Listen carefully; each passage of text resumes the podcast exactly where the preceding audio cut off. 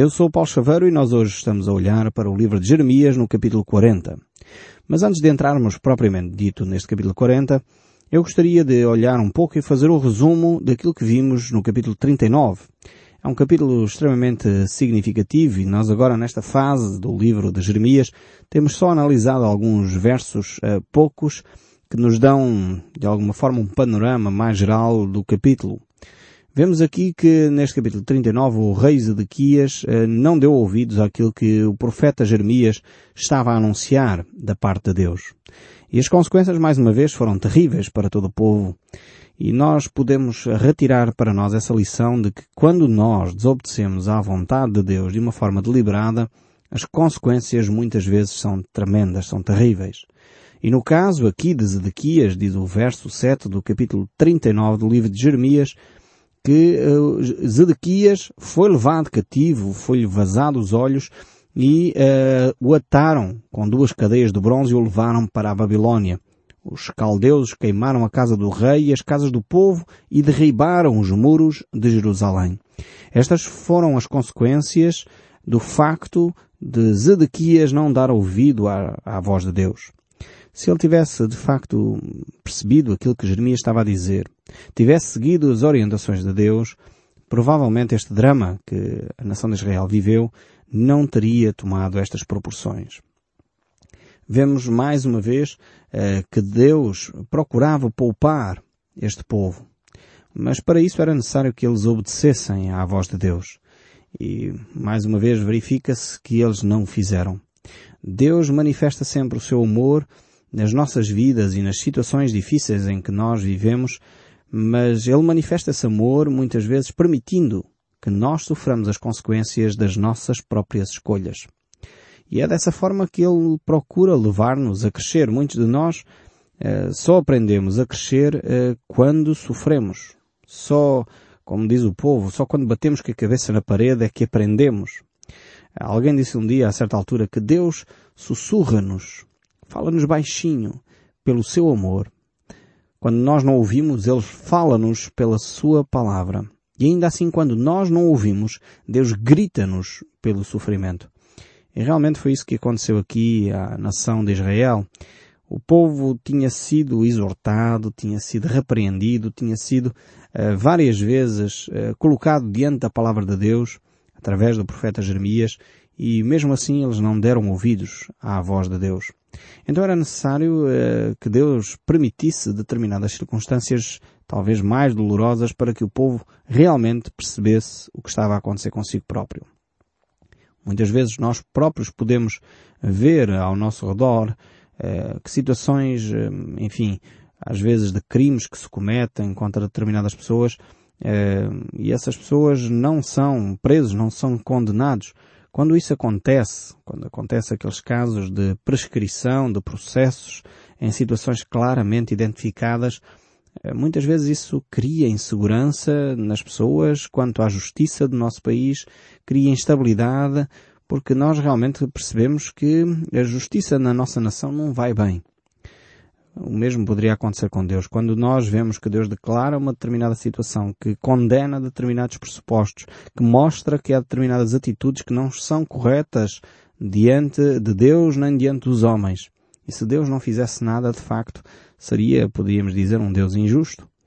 Então muitas vezes as situações que ocorrem, fatais na nossa vida, dramas que, que surgem, aqui como estes no caso da nação de Israel, tem a ver com atos, com consequências daquilo que o povo escolheu no seu livre-arbítrio.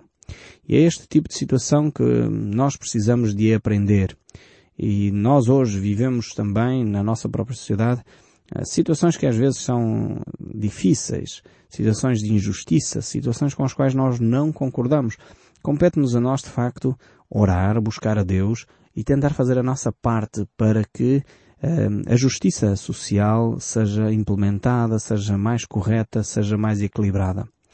Mas voltando aqui ao texto bíblico, em Jeremias 39, verso 11, ainda fala daquilo que aconteceu à nação de Judá, à nação de Israel. Diz assim, mas Nabucodonosor, rei da Babilônia, havia ordenado acerca de Jeremias a Nebuzaradã, o chefe da guarda, dizendo, toma-o, cuida dele e não lhe faças mal nenhum. Mas faz-lhe o que ele te disser. Realmente temos aqui um aspecto tremendo. Mas o texto segue no verso 13. Deste modo, Nebuzaradã, o chefe da guarda, ordenou a Nebuzazban, a Rabsaris, a Negal-Zarez e a Rab-Mag e a todos os príncipes do rei da Babilônia, mandou retirar Jeremias do átrio da guarda e o entregaram a Gedalias, filho de Aicão, filho de Safã, para que os levassem para o seu palácio e assim habitasse entre o povo. Temos aqui uns nomes muito complicados, mas passando estes nomes complicados destes príncipes da Babilónia, o facto aqui que nós temos que reter é de facto é esta atitude que Deus mais uma vez permite que pessoas que não são tementes a Deus, pessoas que não eram do povo de Israel, têm uma atitude que é justa e correta para com Jeremias. Cumprem aquilo uh, que Deus tinha no seu propósito para toda a nação. Deus não queria que Nabucodonosor e os seus príncipes fizessem mal ao seu povo. Por isso mesmo ele trata Jeremias com toda a delicadeza. Não sei se reparam que é o próprio rei Nabucodonosor que manda libertar a Jeremias e que dá todas as possibilidades para Jeremias viver uma vida tranquila em Jerusalém. E isto é tremendo. Era isto que Deus queria para o seu povo, mas o seu povo não entendeu e por isso se rebelou, agiu de uma forma errada e podemos ver que a destruição que é implementada na cidade de Jerusalém tem mais a ver com a rebeldia do povo de Judá do que com a ação direta de Deus. Ou seja, Deus queria uh, proteger o seu povo. É verdade que Deus queria uh, dar uma lição a este povo. Eles necessitavam de aprender quem Deus era, sem dúvida alguma mas não era, posso dizer, não era a intenção de Deus destruir toda a cidade de Jerusalém como ela foi destruída. Isto foi consequência da atitude do povo de Judá. E é isto que muitas vezes nós não percebemos. Nós achamos que as nossas atitudes uh, são todas elas sem consequências. Achamos que podemos uh, ter relações fora do casamento, sejam elas antes do casamento ou durante o casamento, uh, relações extraconjugais sem consequências achamos que as relações extraconjugais não trazem problemas nenhums na nossa vida social. Achamos que aquilo é um romance engraçado, interessante e que a infidelidade é simplesmente, enfim, alguma coisa bonita porque dá muito entusiasmo e sentimentos muito fantásticos realmente eles trazem consequências terríveis à nossa vida. Vazios tremendos. As pessoas são levadas a mentir. Por isso mesmo as outras pessoas ao redor deixam de confiar. E isso faz com que haja de facto um clima de desconfiança, um mau ambiente. E nós não percebemos porque é que Deus então diz nas Escrituras para que não haja infidelidade. E a Bíblia traz este tema como um tema recorrente nas Escrituras. E se nós olharmos para as Escrituras, o próprio livro de Isaías, que estudámos há pouco tempo, uh, fala-nos disto. Uma das razões pelas quais Deus estava a ficar uh, aborrecido, podemos usar esta expressão humana para definir as emoções de Deus, é que, enfim, em termos emocionais podemos dar emoções a Deus, mas uh, as emoções que estão expressas é que Deus estava extremamente aborrecido com o povo porque eles estavam a ser infiéis uns para com os outros. E por isso, consequentemente, infiéis para com Deus. O livro de Malaquias reforça esta ideia e vai mais longe até dizendo que Deus nem ouve as orações do seu povo, mesmo quando elas são derramadas com lágrimas, porque eles foram infiéis à mulher da sua mocidade. Veja bem como Deus dá importância a este aspecto, que é a fidelidade. E hoje em dia nós desvalorizamos estes aspectos, achamos que não faz mal nenhum. E eu só estou a dar aqui um aspecto simples, poderia dar milhões de outros aspectos. Isto só para nós percebermos como tem consequências eh, as nossas atitudes. Se nós depois temos uma relação extraconjugal, muitas vezes surge um filho fruto dessa relação, e muitas vezes a opção que as pessoas querem tomar hoje em dia, em vez de assumir de uma forma responsável, não. Faz-se um aborto desde que isso seja legal. E depois, eh, se por acaso eh, não se faz esse aborto porque a mulher fica firme e muitas mulheres têm assumido de uma forma responsável a sua gravidez, nasce uma criança e o pai o que é que faz? Demite-se infelizmente dessa sua responsabilidade. E isto é triste e as, e as consequências vão se agravando. Não era esse o plano de Deus. Não era isso que Deus queria para a vida daquela mulher nem daquela criança. Não era isso que Deus desejava para um relacionamento entre um homem e uma mulher. Mas infelizmente nós temos desvirtuado os princípios de Deus e depois sofremos as consequências e achamos que Deus é mau porque estamos envolvidos numa situação extremamente complexa. Eu conheço vários casos de pessoas que têm tido relacionamentos uh, pouco responsáveis uh, e de facto têm consequências desses relacionamentos. E hoje em dia vemos associações que defendem, uh, enfim, ou tentam trabalhar para que a SIDA vá diminuindo, associações e grupos que acham que a solução para, para esse problema é simplesmente usarmos um preservativo. Toda a gente sabe que o preservativo não é 100% seguro. Não é uma medida adequada para um problema tão grave como a SIDA e as doenças sexualmente transmissíveis. E depois as pessoas admiram-se que têm consequências. Não é este o plano de Deus. Sem dúvida alguma, não é este o plano de Deus. Mas as consequências são terríveis. E foi exatamente isto que aconteceu aqui à nação de Judá. Deus não tinha esta, este desejo para a sua nação. No entanto, o povo foi se afastando constantemente daquilo que eram os propósitos de Deus, as orientações declaradas de Deus através do profeta Jeremias. E o que aconteceu? A nação foi destruída, a cidade foi completamente arrasada e o único, o único judeu que foi poupado foi Jeremias. Porquê? Porque ele manteve-se firme dentro das promessas de Deus. Nós deveríamos tirar as lições inerentes a este exemplo das Escrituras, mas o que acontece na nossa mente, desculpa eu estar a falar assim tão abertamente convosco, mas eh, acontece que as pessoas não veem aquilo que está nas Escrituras. Não retiramos os exemplos da história. E mais uma vez a nossa sociedade continua hoje a repetir os mesmos erros que se cometeram há 20 anos atrás, há 50 anos atrás, há 100 anos atrás. Continuamos a, a, cometer os mesmos erros. Não ouvimos a voz de Deus. Fazemos as nossas opções. Não queremos tomar em consideração aquilo que Deus diz. E depois declaramos ou perguntamos que mal é que eu fiz a Deus para estar na situação em que estou. Muitas vezes precisamos recuar alguns anos atrás para perceber que mal nós fizemos. E às vezes o mal que nós fizemos foi começarmos a afastar das orientações e dos princípios de Deus. Deus tem princípios, planos de paz para nós. Este é o projeto de Deus para a sua vida. Mas muitas vezes quando nós começamos a tomar caminhos que são contrários aos caminhos de Deus, as consequências são terríveis. É por isso que o texto da palavra de Deus nos diz que os caminhos que ao homem parecem direitos, o seu fim são a morte. E de facto o são. E necessitamos parar e, e refletir seriamente o rumo que estamos a dar na nossa vida. Talvez você já está a viver um drama neste momento. Já está numa situação complicadíssima na sua vida. Eu quero dizer que apesar disso, você ainda tem possibilidade de retorno. Nós já vimos aqui em programas anteriores que Deus eh, declarava ao seu povo que com cordas de amor os queria atrair a si. E se o povo se tivesse arrependido naquela altura, Deus os tinha acolhido. E nós iremos mais, ver mais para a frente ainda a forma como Deus vai lidar com esta nação de Judá. Deus ainda tinha planos para ele, apesar de, de, o povo continuar a tomar o rumo que não devia, apesar de fazer coisas que eram contrárias à vontade de, de Deus, Deus queria preservá-los do sofrimento até à última instância. Mas o povo não. O povo optava. E esta é, mais uma vez, revela a bondade e o amor de Deus para connosco. É que Deus dá-nos liberdade de escolha. Tremendo este, este, esta possibilidade que Deus nos dá é tremendo. E é pena que nós muitas vezes fazemos as más escolhas. Precisamos de optar por fazer a vontade de Deus. Deus não obriga ninguém a seguir a sua palavra, mas no entanto ele deixa-nos sérias advertências, porque as consequências muitas vezes são terríveis.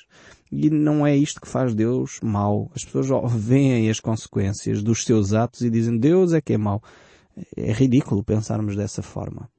Porque muitas vezes as consequências fomos nós que optamos, como o caso aqui.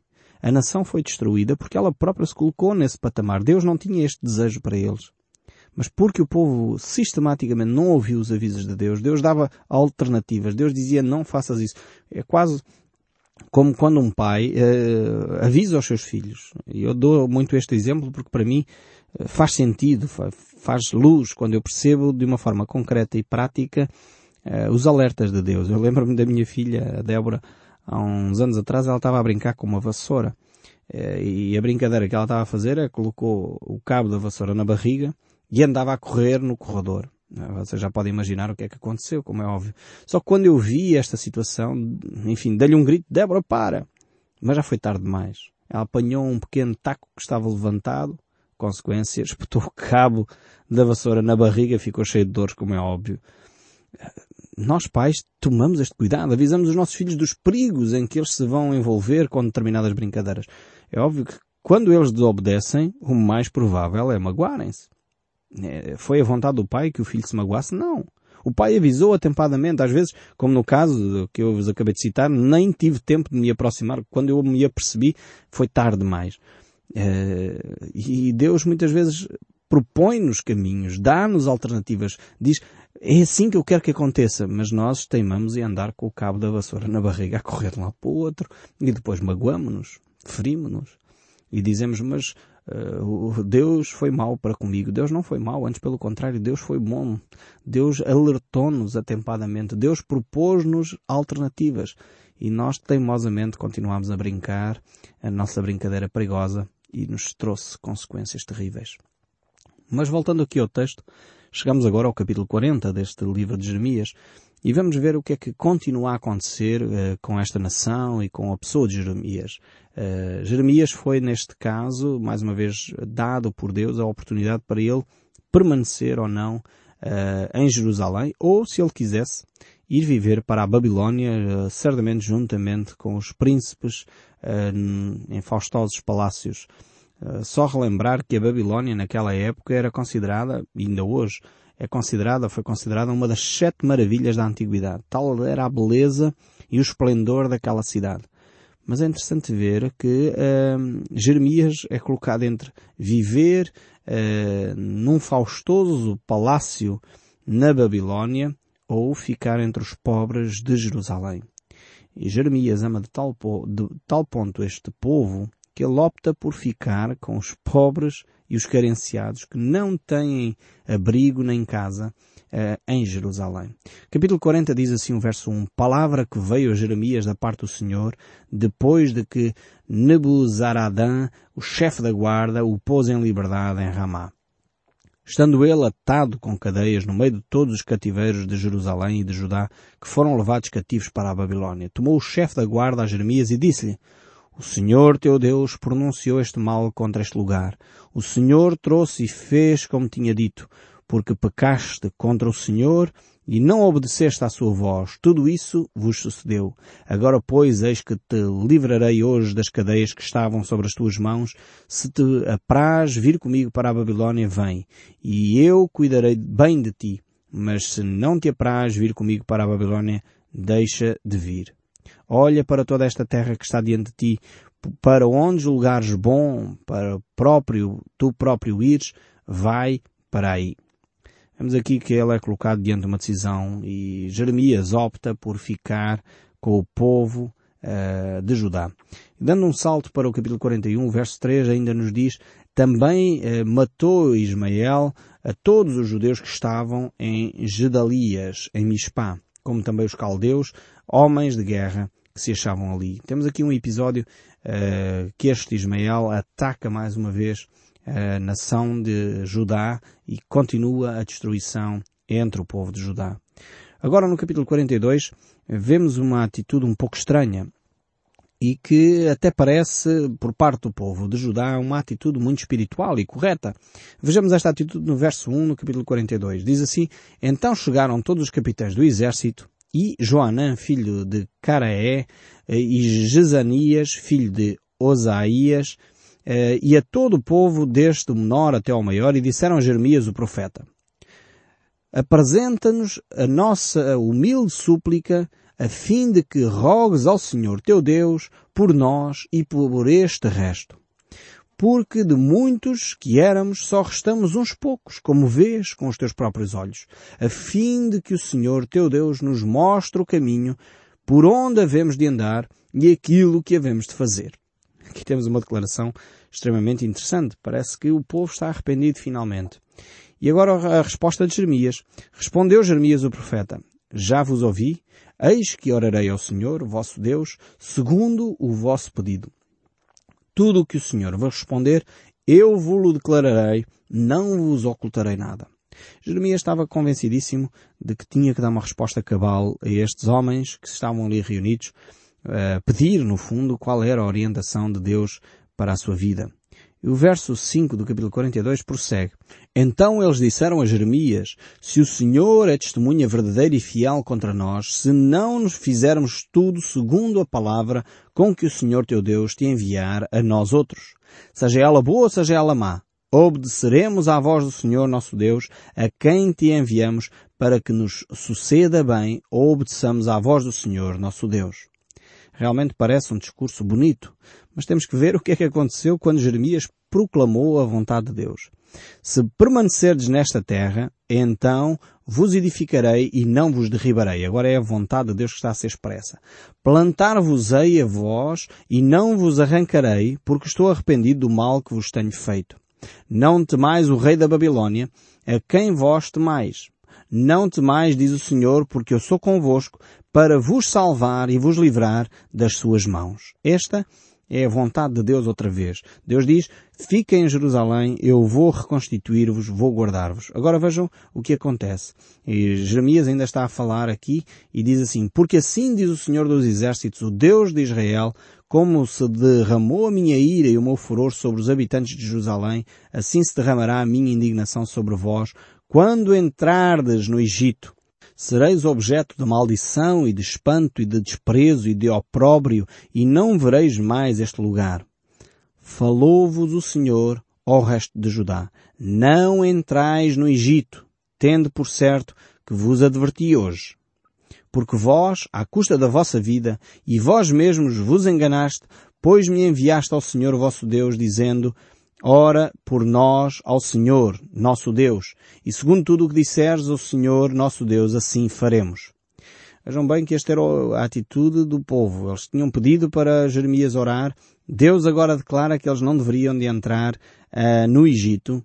E é exatamente isto que eles vão fazer. Realmente este povo não aprende.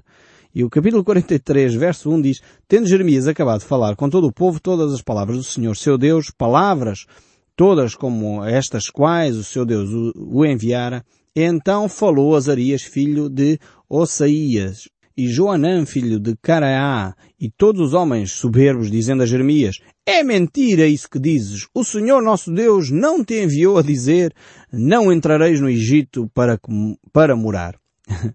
Realmente este povo era do mais descabido que se poderia imaginar. Pedem orientação de Deus, Deus dá orientação e quando Deus dá eles dizem isso é mentira, não vamos fazer assim. Realmente parece um povo muito parecido com cada um de nós.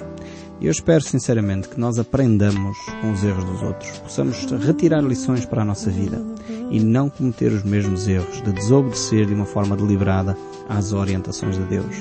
E eu espero sinceramente que o som deste livro continue a falar consigo, mesmo depois de desligar o seu rádio. Que Deus o abençoe ricamente e até ao próximo programa.